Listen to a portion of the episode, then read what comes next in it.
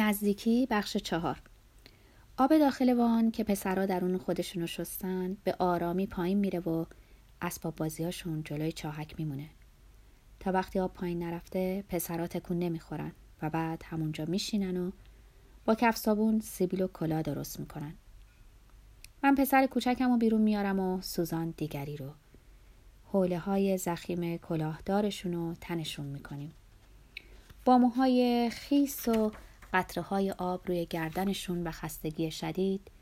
مثل بکسورای کوچولویی میمونن که تازه مسابقه دادن. سر اینکه چه پیژامه ای می‌خوان بپوشن دعوا می‌کنن. کوچیکتره فقط می‌خواد تیشرت بتمن بپوشه. به نظر میاد با همین سن و سال نسبت به خودشون آگاه و هوشیارن. باید به ما رفته باشن. سوزان به پسر کوچیکمون یه بطری میده که اون با دو دستش اونو مثل یه ترومپت داخل دهانش می‌گذاره. نگاه می‌کنم که موهاشو نوازش می‌کنه و انگشتاشو میبوسه و شکمشو میماله. اون میخنده و پیچ و تاب می‌خوره. آدم ها چه معصومیت عجیبی دارن. وقتی نمی‌دونن چه بلایی قرار سرشون بیاد. چه کسی می‌تونه بدون اینکه صدمه ببینه به دیگران صدمه بزنه؟ در مدرسه وقتی هشت نه ساله بودم کنارم پسری از خانواده فقیر میشست که خیلی بو می‌داد. یه روز وقتی سر کلاس همه بلند شدیم اون ناگهان پاش زیر نیمکت لیز خورد و من تعمدن پریدم و پاشو لگت کردم. هنوز قیافه اونو با اون درد ناگهانی و غیر منتظره به یاد دارم. می‌تونین انتخاب کنین که به دیگران خوبی کنین یا به اونا صدمه بزنید.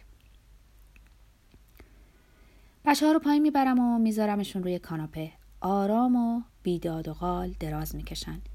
شیشه هاشون رو مک می‌زنن و با چشمان نیمه باز جادوگر شهر عز رو تماشا می‌کنن. مثل یه جفت سیگار برگ خودشون رو جمع کردن. از من بیسکویت و زنجبیلی می‌خوان. انگار من بقال محله سوزان حواسش نیست و من از سوی آشپزخونه براشون بیسکویت میارم.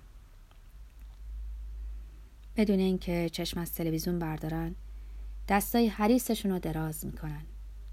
وقتی فیلم پخش میشه دیالوگ ها رو زیر لب تکرار می‌کنند و ادای سرصدای فیلمم در میارن.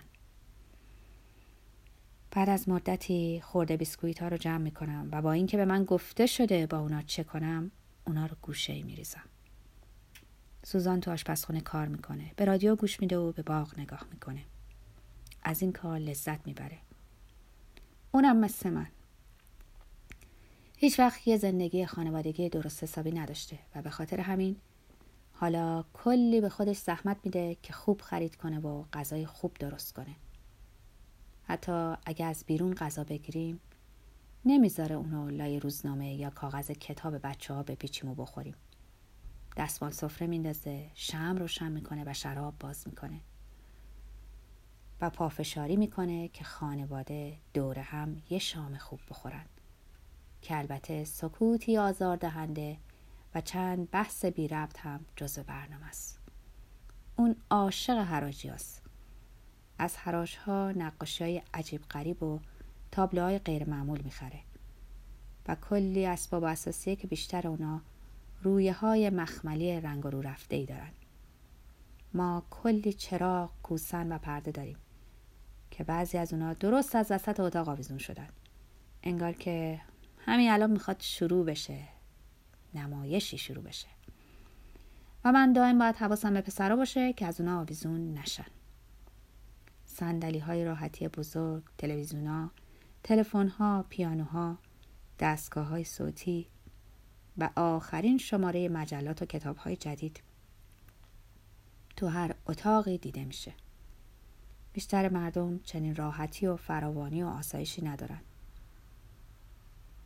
اما من در خونه خودم احساس راحتی نمی کنم.